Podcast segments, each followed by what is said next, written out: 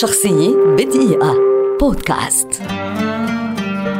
أولغا توكارتشوك كاتبة ناشطة ومفكرة بولندية شهيرة ولدت عام 1962 وتعد من أنجح كتاب جيلها على الصعيدين النقدي والتجاري. درست توكارتشوك علم النفس في جامعة وارسو ولدراستها الجامعية أثر واضح على نتاجها الأدبي. لذا كان أول عمل أدبي لها مجموعة شعرية نشرت عام 1989 ونشرت حتى الآن أكثر من ثمانية أعمال روائية إلى جانب مجموعتين قصصيتين.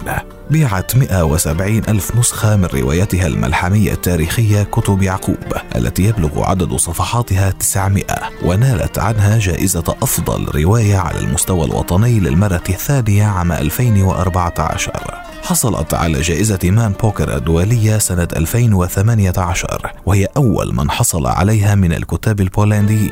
كما حصلت أيضا على جائزة نوبل في الأدب لعام 2018 وجاء في حيثيات منحها الجائزة أنها حصلت عليها لتقديمها خيالا سرديا يمثل بخوالج موسوعية عبور الحدود كأسلوب حياة. وإلى جانب عملها في الكتابة الروائية. تقوم توكارتشوك بالإشراف على مهرجان أدبي قرب محل سكنها في جنوب بولندا.